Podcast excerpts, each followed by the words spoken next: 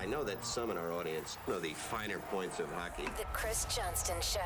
We are your friends. The biggest stories, bringing you inside the game. What did you hear? The Chris Johnston Show.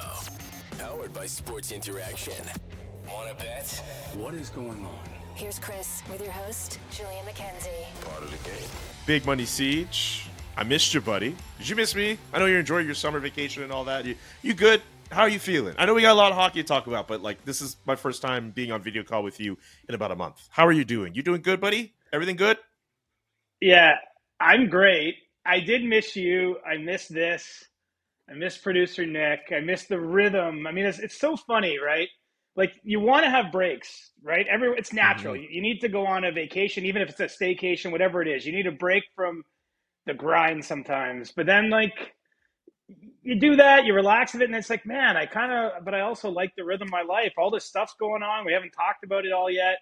Haven't broken everything down. So, quite honestly, I was glad you guys were up for this uh, special summer drop in because uh, I did miss it. And, uh, you know, it's just good to get together. Like, it's crazy. Think about it. We talk twice a week. Like, I talk to you more than I talk to like most of my best friends. I mean, in terms of frequency, just the way that the nature of our work is. So, uh, not to say you're not one of my close friends, my man, but I just mean like we, we, we are talking more than most people in my family, basically, at this point in time.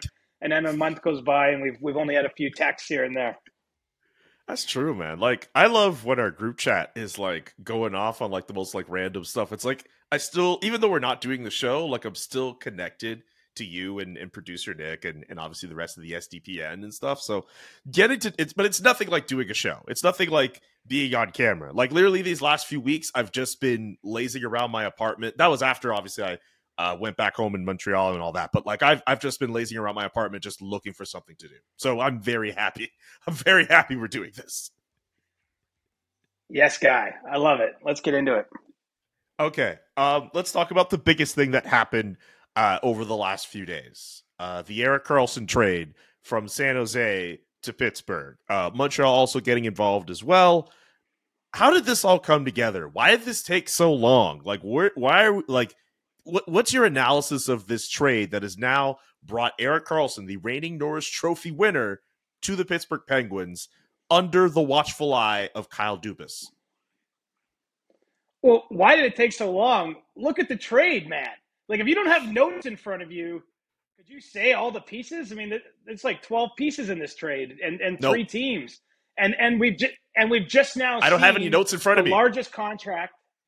Right there, you go, and and we've just now seen the largest contract in the NHL salary cap era be traded. I mean, we hadn't seen a deal ten million or more get moved in in this time, and so that's why it took so long.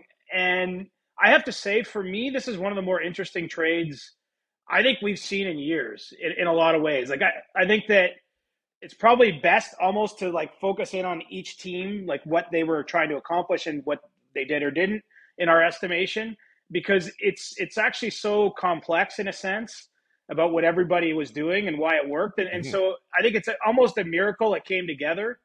Um, you know, you look back, we, we've been talking, I know, on our show, like in, you know, February, January, could the Sharks move Karlsson?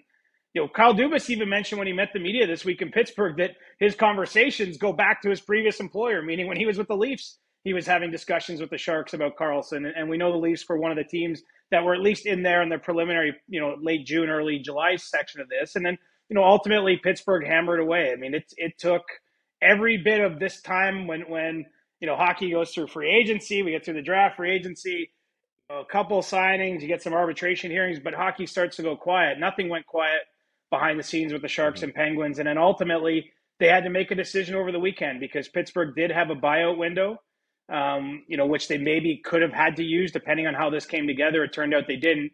And uh, my goodness, I mean, you're adding a three time Norris Trophy winner, a guy coming off a 100 point season as the defenseman to a team that's just somehow trying to, to compete for a cup again. I mean, I, I think the storylines are juicy, and I think it's a really interesting trade from every aspect we might look at it from. I, I love the fact that Kyle Dubas has wasted no time in establishing a core four in Pittsburgh as a result of this trade. Well, why not? I mean, it, it, it's a different core four. I mean, I like I saw uh, producer Drew was out there trolling on the internet there, if, if you saw his tweet. But, you know, in all seriousness, you look at what the Leafs core for under Kyle Dubas is paid. This core four is paid markedly differently. I mean, Erik Karlsson's the top earner against the cap at 10 million as a charge to the Penguins. I mean, the Leafs have three players that make more than that, right? So it's not it's not quite the same thing. Obviously, we're talking about players at an advanced age. I don't think anyone knows how this is going to work exactly, and I, I think that that to me is part of what has my intrigue here. But this is the other thing Pittsburgh had before they made this deal, Julian. Pittsburgh mm-hmm. had cap problems, right? They traded for Reilly Smith. They, they they signed a bunch of guys on or about July first, and they were in a difficult spot. They had three goaltenders, three NHL goaltenders, and in one fell swoop, they get rid of their two or three of their most problematic contracts. I would say Mikael Granlund didn't live up to his $5 million cap hit in the time he was with the Penguins. It was a short run, but still, that was not a good move for Pittsburgh. It wasn't looking good. At this stage of his career, Jeff Petry wasn't worth the 6.25 million he was commanding on the cap. Uh, they get rid of a goalie in Casey DeSmith. They actually improved their cap position and added Erik Karlsson, which I think is a difficult thing to accomplish. And they also only ended up giving up one first round pick. Now that it could be a good first round pick. That that's maybe some of what time will, will tell because if Pittsburgh misses the playoffs next year, that could be the 11th overall selection. And, and, you know, it's a decent end first round pick. But all things considered, I don't know how this is going to work out for Pittsburgh, but I do know they actually made their cap picture cleaner and got Erik Karlsson in the trade, which, which I would say would be almost impossible. I mean, any of the other teams that were looking at trading for Erik Karlsson, I think the, the reason it didn't get far enough beyond maybe initial talks with the Sharks is no one could do it without totally screwing up their cap board. Somehow Pittsburgh managed to clean up its cap picture and add Karlsson, and I think that that's where Kyle Dubas does deserve some praise. I mean, ultimately, who knows? They could still miss the playoffs next year. I, I don't. I'm not saying this this makes them a cup contender, but it's a bold play, and it was also one that makes a lot of sense in terms of their the bigger picture. And I think that that's I mean, that's that's quite a win. I, I don't know how they managed to pull that off, honestly, um, just given the the amount of money Karlsson's owed. This has to work, right? Because they've offloaded that first round pick, and, and I get they have Sidney Crosby and Evgeny Malkin and Chris Letang with with Erik Karlsson, but we all know that core is aging. It was Sidney Crosby's birthday on Monday. He just turned 36. Like this, like I, I know people are wondering, oh, well, you know, if this season doesn't work out well, they could start that rebuild this kind of has to work, right? Or am I seeing this wrong? No, it has to work. And and look at the most significant thing to me is is not just Sidney Crosby's birthday. He's got two years left on his deal, right? And so I think at minimum, Pittsburgh is going to try to be as competitive as possible for those two years, at minimum. Now, Letang and Malkin are signed beyond that window, and I think ideally they'd like to have three or four more years. But who knows how these things are going to age? But I think you know, if you're Kyle Dubas, you have to have a real intense focus. I know that he's also thinking about how does he transition away from this group eventually. That's that's sort of the second part of his job. But I think the first one really has to be trying to give Pittsburgh the best chance to win this season because that's that's all you really got for sure when you when you have players of this age. Obviously, we, we hope that they stay healthy, but injuries come into it at this stage. Decline in performance comes into it. Just all all these things are un, a little bit unpredictable, and so you know you added Erik Karlsson, and you really yeah. you didn't give up anything you wanted to keep anyway, other than the first round pick. I'd say. I mean, that's pretty darn good business. Now, can Karlsson repeat his season? How do the minutes get spread with Letang? I mean, I would I would presume, and obviously no one yet is sort of commenting or saying this officially, but I would presume Karlsson kind of moves into the number one defenseman spot with Pittsburgh, and maybe it's Letang's role that gets reduced slightly or altered. Um, you know, those will all be coaching decisions at some point in time. But it's like, how do you make this work? Is now probably the most pressing question for Pittsburgh. But you're right; it has to work. It has to give them a chance to get. They, they have to be playing playoff games. I think at yes. minimum. I mean, if they lose in the first round, no one's going to say, "Hey, this was a success." But but you know, no one in Pittsburgh liked the fact that this was the first time the core of that team had missed the playoffs ever together. And so I think that that's the the first hurdle for them you know, Kyle Dubas, if you look at his time in Toronto, he was always an active in-season GM too. I, I don't think it stops here. You know, between now and next trade deadline, I think Pittsburgh will probably be looking to add and tinker and do what they can to best position themselves. But th- this, it's not going to get bigger than this. I mean, you you, you see a, a, Norris Trophy winner get traded like twice in a generation. Like it never happens, right? And, and I know there's a lot of unique factors here, and the fact that Karlsson had tailed off and then had this amazing season last year, I think sets the ground for this kind of trade. Um, but yeah, from Pittsburgh's end, th- this has to work because they all know there is a tomorrow not too far in the future that you know you're basically tearing things down or you're these players are maybe retiring. I mean, who knows? At some point, we might be talking about do you trade? You know, does Sidney Crosby play a season somewhere else? I, mean, I, I think that's it's too premature to even speculate on that. Beyond acknowledging though that these guys want to still win a Stanley Cup again if they can, and ideally they want to try to do it together, and that's what next season's about. But you know, beyond that fact that things are going to change in Pittsburgh, but you know, for a GM that's hired at the end of May, start of June, I mean, this this is a pretty big set of moves. Even when you look at free agency and, and the other trades Dubas has made, I mean, he's he's put an immediate stamp on this team. It it, it it's got the same pieces in, in the core of it, but he's you know we can reasonably say this is his team. And when you look at that forward group, there's there's a lot of new faces there, and you know we'll have to see if it works. I mean, it that's why I think the Penguins they're, they're going to be must watch again. I mean, they've kind of been sliding towards like, eh, you know, yesterday's news a little bit. I, I think that they're going to be one of the most compelling teams entering the season, just seeing how this experiment works. Totally agree. Can we spend a bit of time on Kent Hughes and the Canadiens for a second? They were involved in this trade. Sure. They get Jeff Petry back, uh, and there seems to be some reports going around. I know Eric Engels from Sportsnet was first on this that the Canadiens might move him uh, there may be some other rumblings that maybe Casey DeSmith might not be long for another place beyond Montreal. What's your assessment about Montreal's end of that trade and the pieces that they got? Well, it's twofold, right? They got rid of Mike Hoffman's contract in this in this trade. It goes to San Jose as part of the three way trade, and they didn't have to retain any salary there. They got Jeff Petry with Pittsburgh retaining one point or 25% of his salary rather.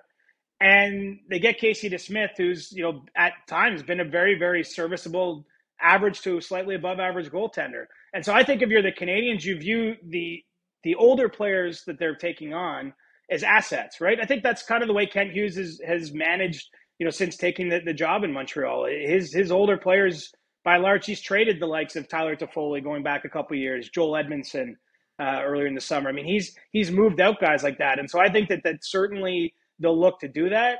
But I don't know that they absolutely have to do it. I mean, certainly there's going to be there's going to be a glut in goal if, if they don't move DeSmith or Jake Allen or someone else.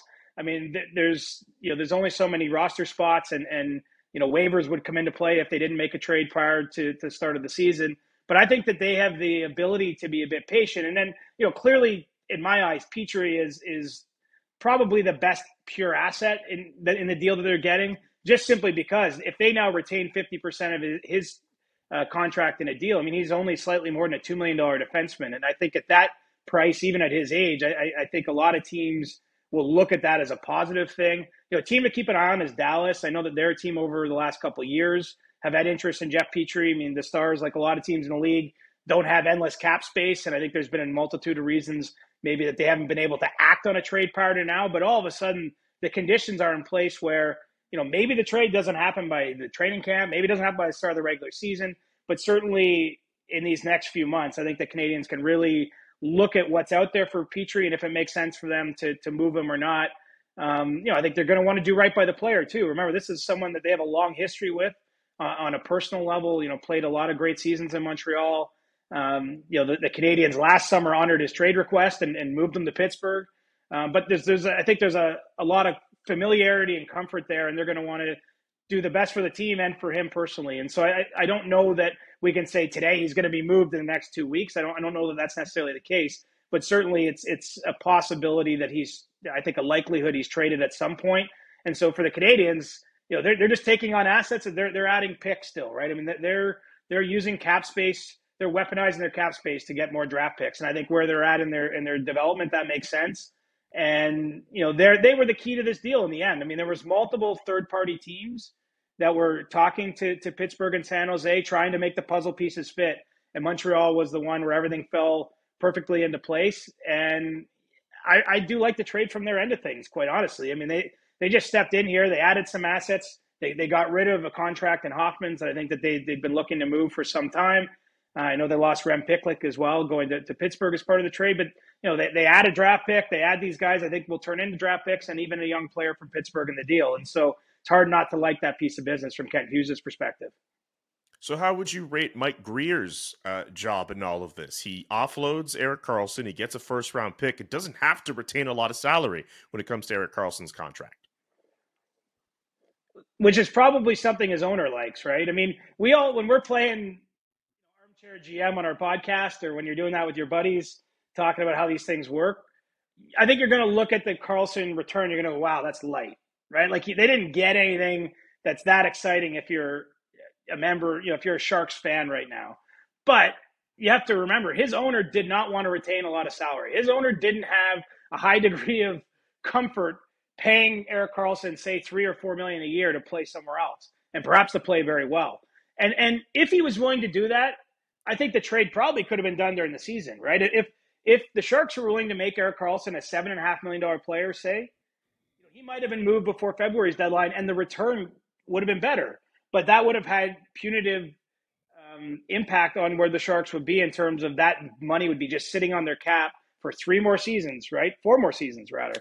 And so that that's a lot to have to eat. I mean, I think in terms of the actual financial picture, but even just for how that impacts, you know, a time when San Jose is going to be looking to be better. And so I would say on paper, the the return doesn't look that great. Let's be honest. I mean, I think that's what it is. But there is value, and it's hard to measure that value today in not having to pay Erik Karlsson anything more than 1.5 million on your cap, you know, for these next number of years. And and really what's the Sharks' biggest problem? They have some anchor contracts. You know, Mike Grier's come in and he's you know he moved out Brent Burns last summer.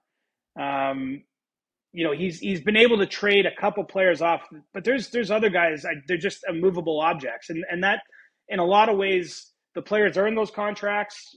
They, they earn them at a time when the Sharks were competing for the cup every year. But the problem now is when you're trying to turn things over, it's hard to, to do business when you have that that on your cap sheet. And so I think the San Jose end, you have to believe that they're going to use that space wisely, that there's value in having that space. And yeah, you just, you know, they had to make the trade this summer too, Julian. Like when you look at it, Erik Karlsson, if we did this podcast a, a year ago exactly today, we were doing this August 8th, 2022, and you said, what about Erik Karlsson? Could the Sharks move him? I would say no chance. 99.9% not happening, you know, just the too onerous. But because of the season Karlsson had, I think it created the conditions where this could happen. But let's face it, if, if he gets injured, if his performance drops off next season, and, and that if and he was still in San Jose, I mean, I think it's an immovable contract. And so they did the best they could under the circumstances. At the end of the day, while Karlsson talked to a lot of teams, remember he had a no movement clause here, so he he was able to control this to a certain degree. Obviously, he had to had to be talking to teams that he'd want to play for, but if there was three at the end, he was going to choose which of the three. You know, I, I think the Sharks did reasonably well. Now, you know, I almost want to grade. I want to say to Mike Grier's part of this report card, not complete. Like I want to see what he oh. does oh. with these next couple years. What does he do with these next couple years? What does he do with the Mike Hoffmans and, and, the players he, he brought in? Does he turn them into to other draft picks? I mean, I think that there's opportunity here for him to do so. Um, but I'm not. I'm certainly not giving him a failing grade. I think on paper, again, it's an underwhelming return for the player you're trading. But you're not just trading the player, man. You're trading the contract. And they, they, they managed to move a deal, as I say, 12 months ago to the day, I would have said you were never trading that deal. And so, you know, I think by that measurement, they, you should be encouraged by it. But now it's still, you know, it's e- much easier to tear down than build up. And, and eventually we're going to be looking at San Jose and saying, what are you building up? What assets are you bringing in? I mean, ideally in this trade, probably you'd want the Sharks to be retaining 50% because that's the maximum value you could get out of the player. And if they were retaining a huge amount of money, maybe they would have maybe they'll get some real prime assets in the deal. And and you know, I'm not sure they did that, although we'll see where that first round pick ends up. It's top 10 protected next year, but you know, maybe it it it floats to 2025 and in 2025 it's a top pick. I mean, we've seen that sort of thing happen in the past. Um, you know, it's it, it's a time will tell kind of deal from San Jose's end, but I do think they had to move Karlsson. He he wants to play for a Cup too. I mean, at the end of the day, let's talk about the player. This isn't just a contract and and you know salary cap league. I mean, this is this is one of the best players who's you know wants the chance to win a Stanley Cup. I'm not sure if Pittsburgh, if he could just choose every team in the league, I wonder how far down the list he would get to before Pittsburgh would have been there. like forget the return. If if you just said to Erik Karlsson, in order, what teams do you think you have the best chance to win a cup with? I mean, does he get to ten before he gets to Pittsburgh? I don't know. What do you think? Colorado, Vegas. trying to think of some. I mean, Dallas may, might maybe gets a one up on Pittsburgh because of how good they've been playing. Carolina, maybe, maybe you know one of the teams that Carolina, was actually maybe. Yes, absolutely. They were. You're that, that, right. They were. you know, Seattle was in on them. Yes, they were. I I thought about Seattle too. Are they high up on on Pittsburgh? But like, but you gotta remember too. Even though Sidney Crosby and that core is is aging, it's still Sidney Crosby, still playing at a high level. If Evgeny Malkin too, and and Chris Letang, who has had all these health issues, he's still able to play. Like, I still think if goaltending doesn't let them down on those last few years, barring like let's forget last year, but those two previous years, if goaltending doesn't let them down, they at least win a round or two. I, I still believe that with this Penguins Right. team. It's just I don't know what they'll look like now.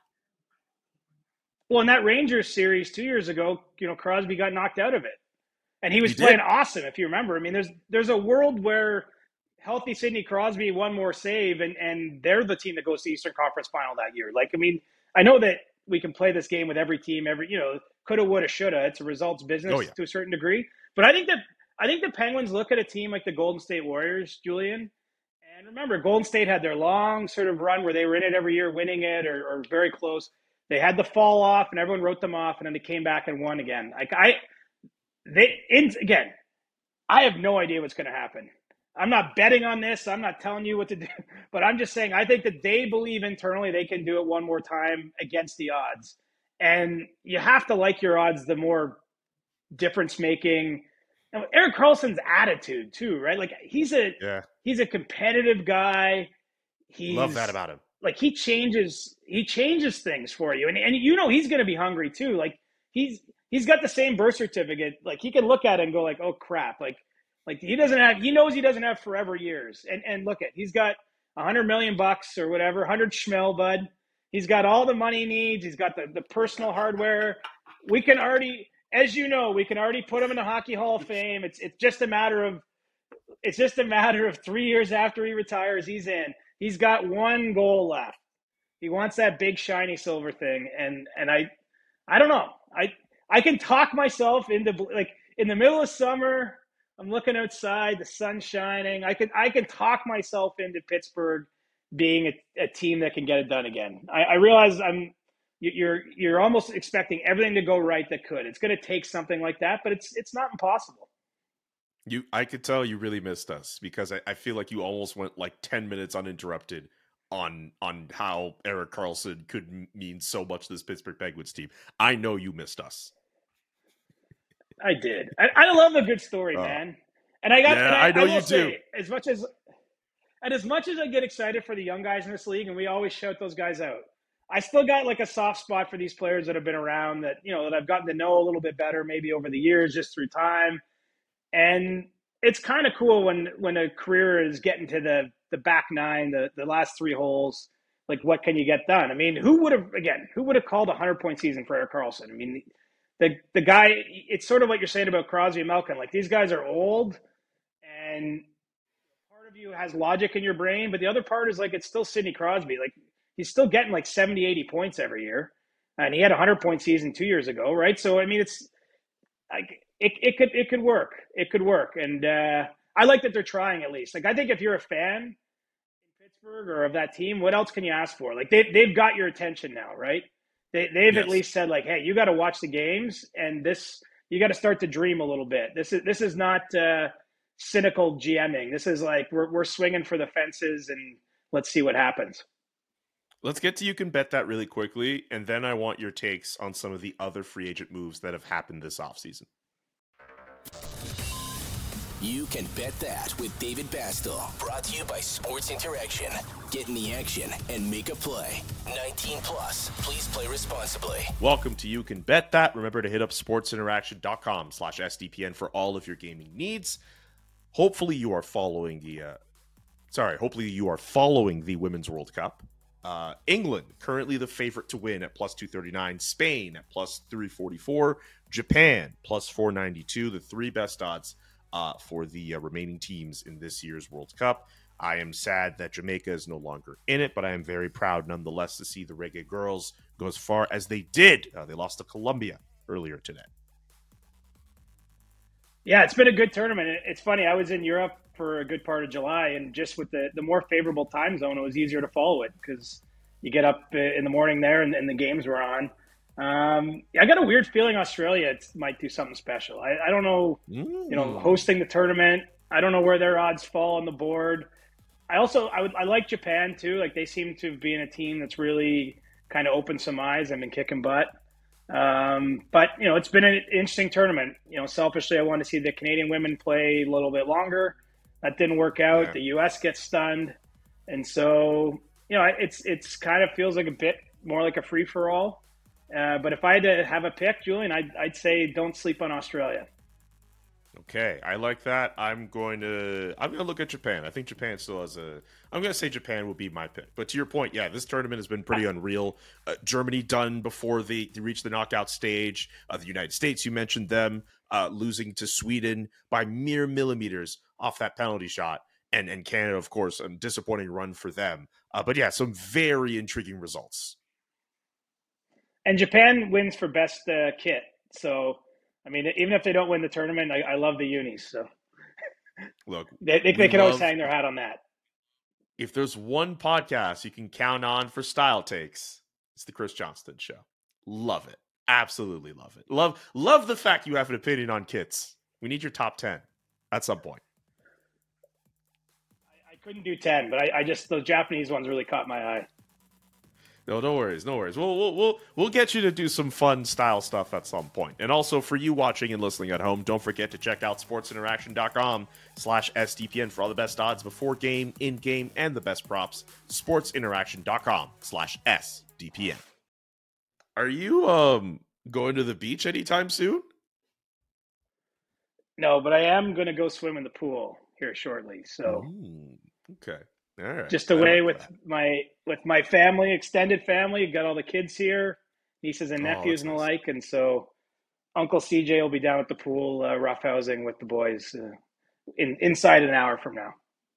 Okay, all right. Well, let's let's get you closer to that time with the extended family. I just want your takes on some of the other big moves that have happened across this offseason. Not just free agent signings and trades, but some other personnel moves. Let's start with the Alex DeBrincat trade uh, and the signing to Detroit. You called it uh, on this show. Uh, I don't know if you were the very first, but you were definitely among those who said that uh, a, a, trade, a move to Detroit was in the stars for Alex DeBrincat.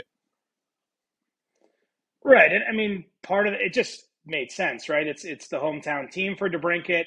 He was remember he was one year out from being able to be an unrestricted free agent, so he had some degree of say in this. I think it was always in the Senators' best interest to find a place where he was willing to sign an extension, uh, which he was. He signed a pretty favorable extension, right? A little less than eight million dollars uh, on the AAV on that deal, and so I think it's it's. I don't know if we'll go as far to say it's team friendly, but it's it certainly isn't swinging for the mood. To me, it's a sign of how badly he wanted to play there, and ultimately. Ottawa had to deal with a, a small group of teams where he was willing to consider that kind of um, contract and that kind of situation. And and so in, in a lot of ways, it, it reflects what we saw with Pierre-Luc Dubois going from Winnipeg to LA earlier in the offseason, where you know the player had a fair bit of control, even if the team still had one more year of official control by by the CBA standard of that definition. And so, yeah, DeBrincat, you know, I think for Ottawa, if you look at the the, the decision in its totality, you know, they didn't get out of him what they hoped to, in you know, by giving up the seventh overall pick um, back in the 2022 draft. But you know, they get out of it what they could and, and they move forward. And, you know, we still see the Senators get active this offseason. They signed Vladimir Tarasenko, um, you know, pretty deep into free agency, I think, to try to replace some of the goal scoring you're losing uh, with someone like DeBrincat and, and, you know, pretty low risk deal for, for Tarasenko, just a one year contract. And so I think I think all things considered, probably the biggest question we have in Ottawa right now, Julian, has nothing to do with the DeBrincat trade, even the Tarasenko signing. To me, it's what what's what's it going to look like in their crease? I think if they get some saves, they're a team that that has a chance to climb up and maybe steal one of those wild card spots uh, and and make the playoffs. I, I think that that they're at that point where certainly internally at the organization with a new ownership group coming into place here in the fall. I mean that's that's going to be a step that they're looking to take, but you know, their biggest bet for me of the entire offseason in Ottawa was signing Joonas Korpisalo to the contract they did on July 1st. And, and you know, is that going to be enough with, with Forsberg coming back and hopefully being healthy and Korpisalo? Is that tandem good enough to, to get them into the mix in the Atlantic Division or at least in the Eastern Conference when it comes to a wild card spot? Only time will tell. But, you know, DeBrincat, I think under some duress, probably the best kind of trade you can make um, for Pierre Dorion because, again, we're, we're in a, we're in a bit of a players league right now. I mean, there's there's a few other situations out there that that might end up mirroring this. I think Dubois is the closest one that's happened already this summer. But you know, if if the player isn't signing long term with you and he's only got one year of control left, I mean, you're you're just not going to get huge returns back, and that's that's kind of how I view the DeBrincat situation. And you know, as for Detroit, what's interesting there, of course, is they're a team like Ottawa in a lot of ways. You know, they're they're looking to to climb up and try to be competing for those same playoff spots, and they're just it, it's such a tight conference, the East, really. Um, when you look at Buffalo being in that spot, you know, with Ottawa, Montreal maybe isn't quite as far along in their rebuild or retool, whatever we call it. But I mean, at some point, the, the ship's going to turn over, right? And I don't know that it's going to be this coming season, but I think in the next two years, we're going to see a bit of a shift in the balance of power uh, when it comes to some of these these you know teams in that Atlantic Division specifically. Just want to ask a quick thing with Ottawa. This is just me here. Maybe you could tell me if I'm wrong. Shouldn't the biggest question surrounding the Ottawa Senators, especially with that new ownership group coming in, is what is Pierre Dorion's future going to be with this organization? That's just my thought. Yeah, I mean it's that's a question and that's going to be a conversation and a topic like that that that won't go away. I, I just think with the fact that that ownership change hasn't officially happened. I know Michael Andlauer has been around the team. He was at you know their, their development camp uh, recently, and and you know he, he's starting to get his hands on the operation, but he's not officially in control yet. And so I, I would think there's probably one more year of runway, or at least a, you know there's going to be time here. I think where further assessment has to happen um, before necessarily there's a change there. But yeah, that's that's a fair question. But you know, Pierre Dorion's been running the ship this summer. I mean, the, the team that's that's due to report to training camp in five weeks' time that, that's Pierre Dorion's team. I don't think there's any question about it. I mean, he's been responsible uh, for the decisions that organization at the hockey ops level for a long time, and and that includes you know July when they when they make the DeBrincat trade, when they you know make the signings they did in free agency, and so this is still his team, and until otherwise informed, and nobody's been informed otherwise just yet. Let me talk about another Eastern Conference team, the Boston Bruins. Uh, Patrice Bergeron announcing his retirement. He will no longer be the 1C for the Boston Bruins. And uh, David Krejci, uh, I think a lot of people are expecting him to announce his retirement. His future is still very much up in the air. What do you make of the Boston Bruins and their center situation? I mean, you're just not replacing that guy, right? I mean, that, that, that's the hard part, and, and they would know that internally, right? I think that they've been preparing for the day they've understood that even last year there was a chance when it came to the summer that Bergeron would walk away. You know, I, I should say first and foremost, one of the most gentlemanly players I ever had the pleasure of dealing with during my time my career. Everything you've heard about him from afar has been reflected in my personal experiences with Patrice Bergeron. Just, just a truly unique guy.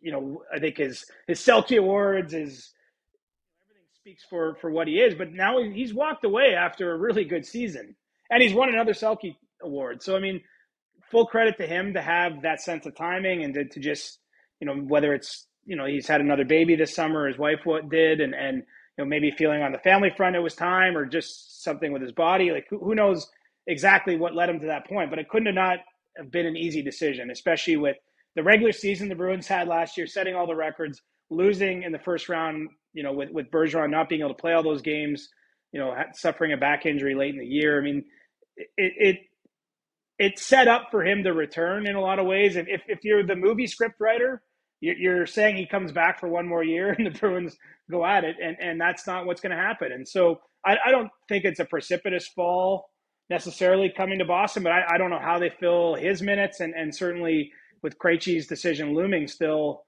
you know, if you lose your top two centers, I don't care what team you are, I don't care what your prospect list looks like. I mean, it's just it takes a long time to, to get players of that caliber. And, and so, you know, it puts Boston in a little bit of a hole. But I mean, first and foremost, you tip your cap to a player who had a huge impact on the league on, on kind of I look at that team. I mean, there's probably been a few teams in the generation that I've covered the NHL, but that team had a feel, right? Like that team truly. Every team talks about culture. The Bruins had a culture, right?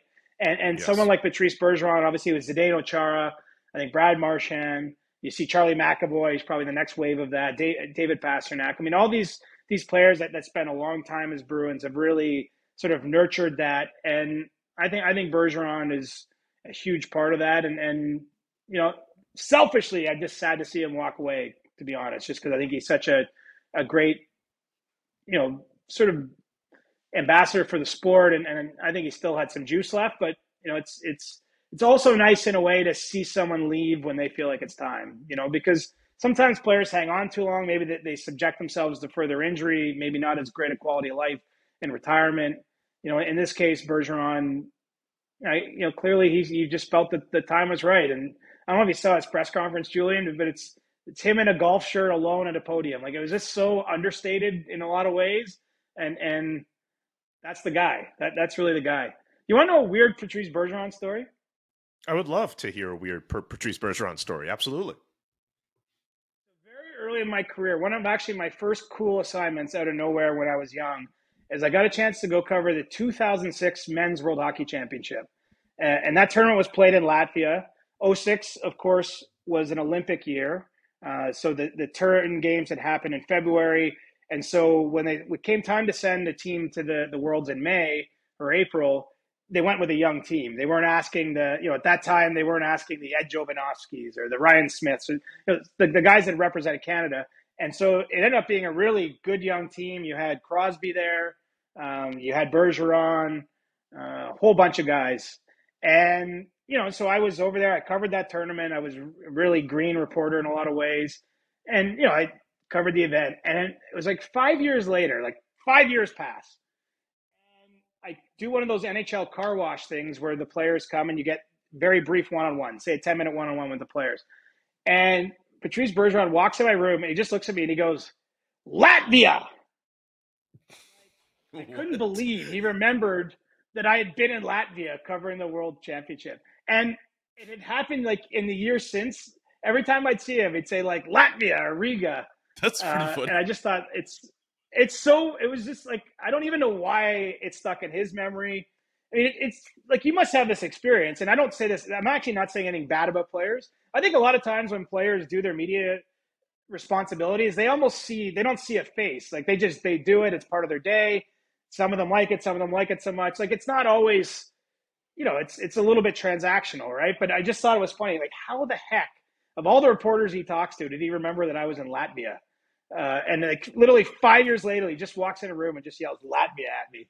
And he did it again recently. I wish I could remember when, but a year or two ago, he did it again. So um, I guess I guess Patrice and I will always have Latvia, even though I, I actually have no I have no specific recollection of interviewing him there. I, I obviously must have. I mean, how else would he remember me? But I don't even have a story from that tournament uh, when it comes to him or I. It's not like we we weren't hanging out having coffee, right? I was just doing my job and he was doing his job. But uh, it's, funny. I, I- I have a feeling I'm going to see him in like ten years' time at some, you know, in a press box somewhere. He's, you know, he's going to work for a team at some point or be doing something, and he's going to see me in the press box. He's going to say Latvia. I'd put money on it.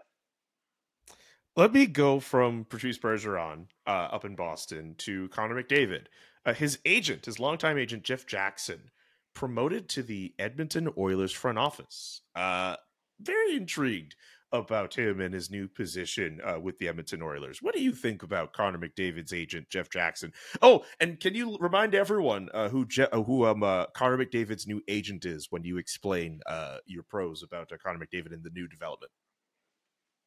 Yeah, a lot of layers to this onion, you call it. And so Connor McDavid Mhm. now you know, slides over to Judd Moldaver, who's also from Wasserman Hockey, which is where Jeff Jackson works. So it's it's essentially Connor McDavid staying in the same agency, but now he's represented by the same agent as one Austin Matthews. And so Judd Moldaver, already pretty big agent in the industry. Let's face it, he has Roman Josi, Zach Werenski, um, a whole bunch of other clients. But now he's also got McDavid and Matthews, who between them have a number of the most recent Hart Trophy, um, Ted Lindsay Awards, Rocket Richard trophies between them. I mean, they both have pretty full cabinets.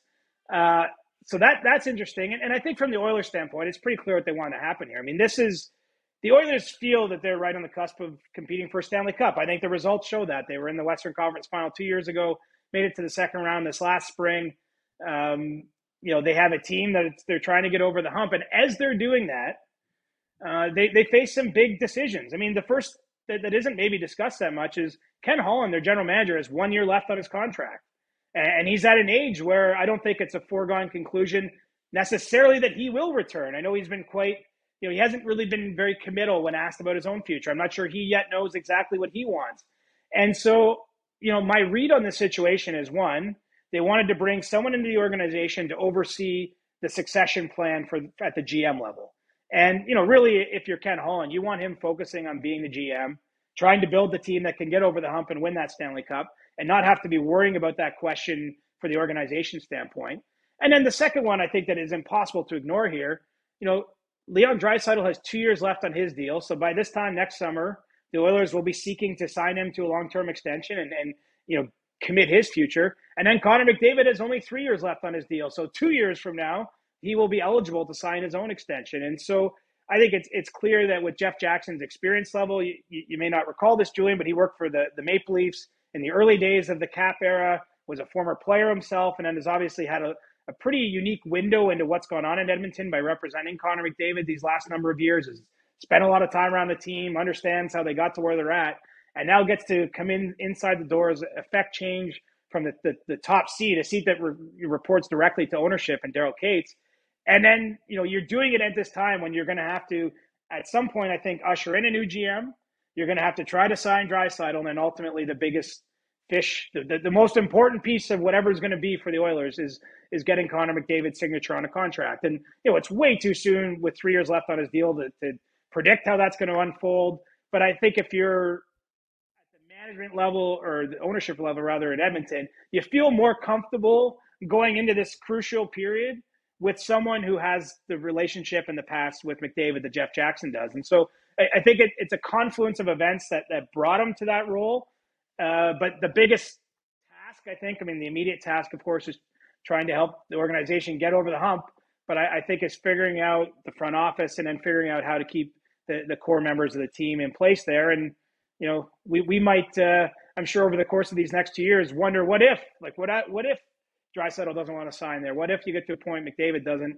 Uh, we're not at that point today, but I think that, that that's kind of setting the tone for where things have to go now for the Oilers under Jeff Jackson's watch.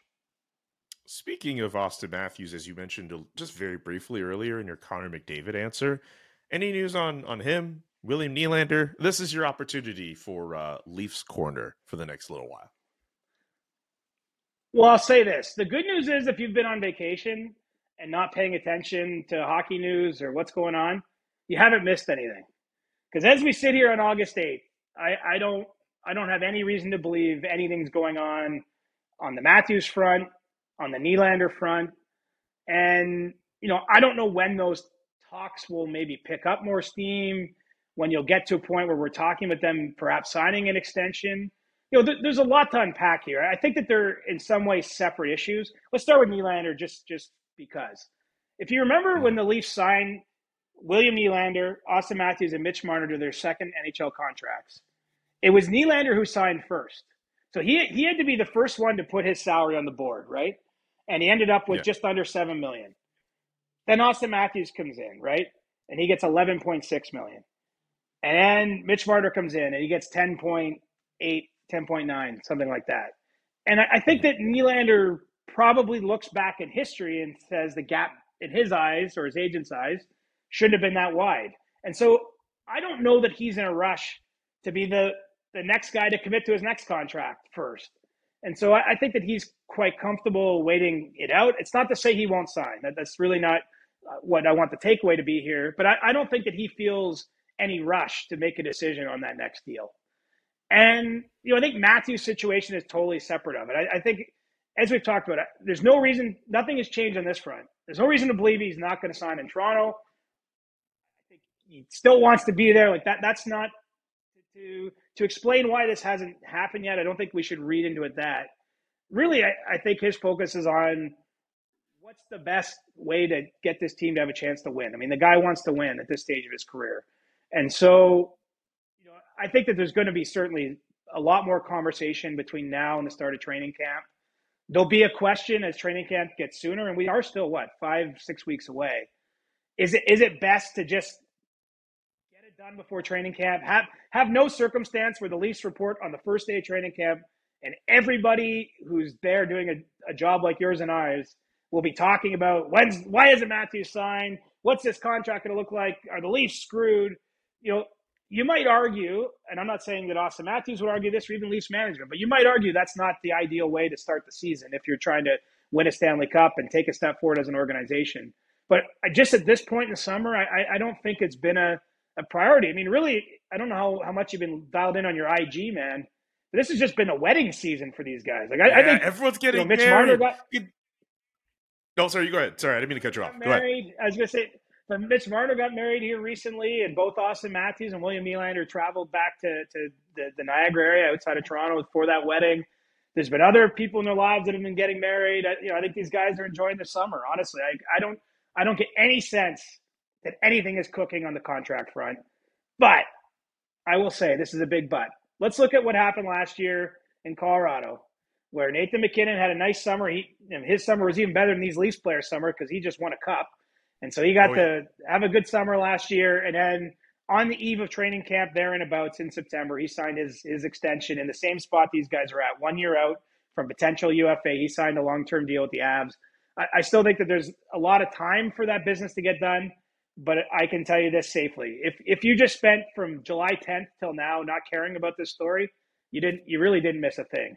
I, I think there's there's probably been some text messages ex- exchanged, maybe a few conversations, but nothing nothing tangible in terms of you know pushing towards a, an extension at this point in time for either player.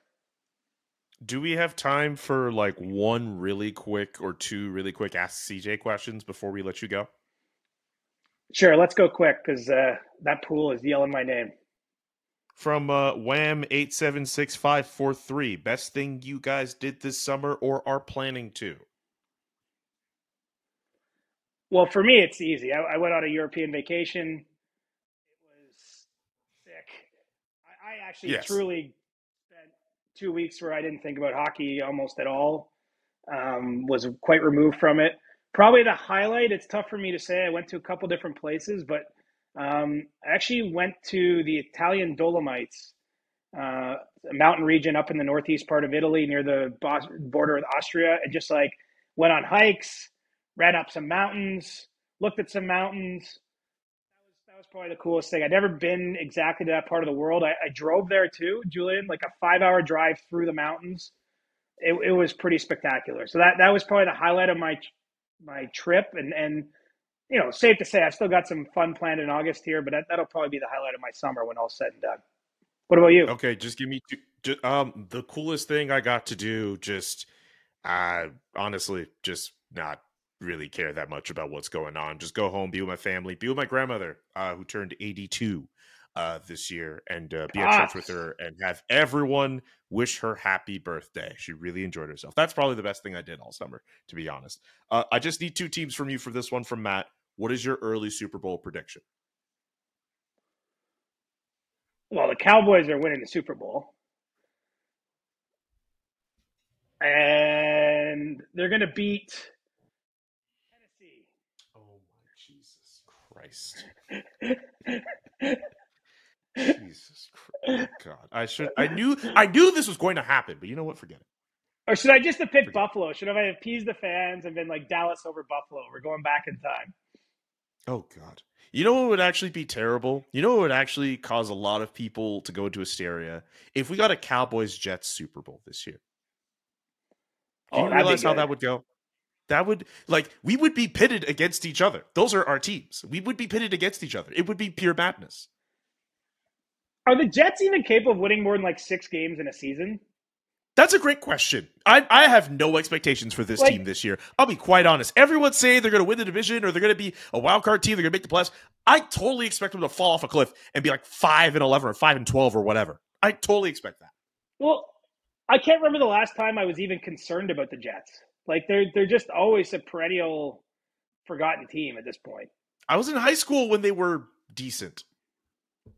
I Yes. don't. They have Aaron Rodgers now. It doesn't matter. Who cares?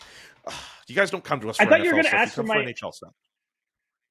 I thought you were going to ask for the early Stanley Cup picks, and I was like, I haven't even thought one second about that. So I'm glad you didn't No. ask that. I mean, I'll think about it before our, our next show, but Yeah, I need to see where whenever Patrick that Kane signs first, and then, then I'll tell you.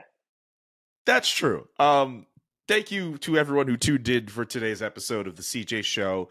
Uh, this was always fun to do the summer drop-ins. I don't know when the next summer drop-in will be. You just have to, you know, keep your ears to the streets. Subscribe to the SDPN YouTube page. Look out for our Twitters. Reporter Chris is Chris's handle, JK McKenzie's mine, and then you'll figure out when the next episode is coming out. Man, gotta pay attention. Well, this is a surprise. I, we did. I didn't even tease this. Did you?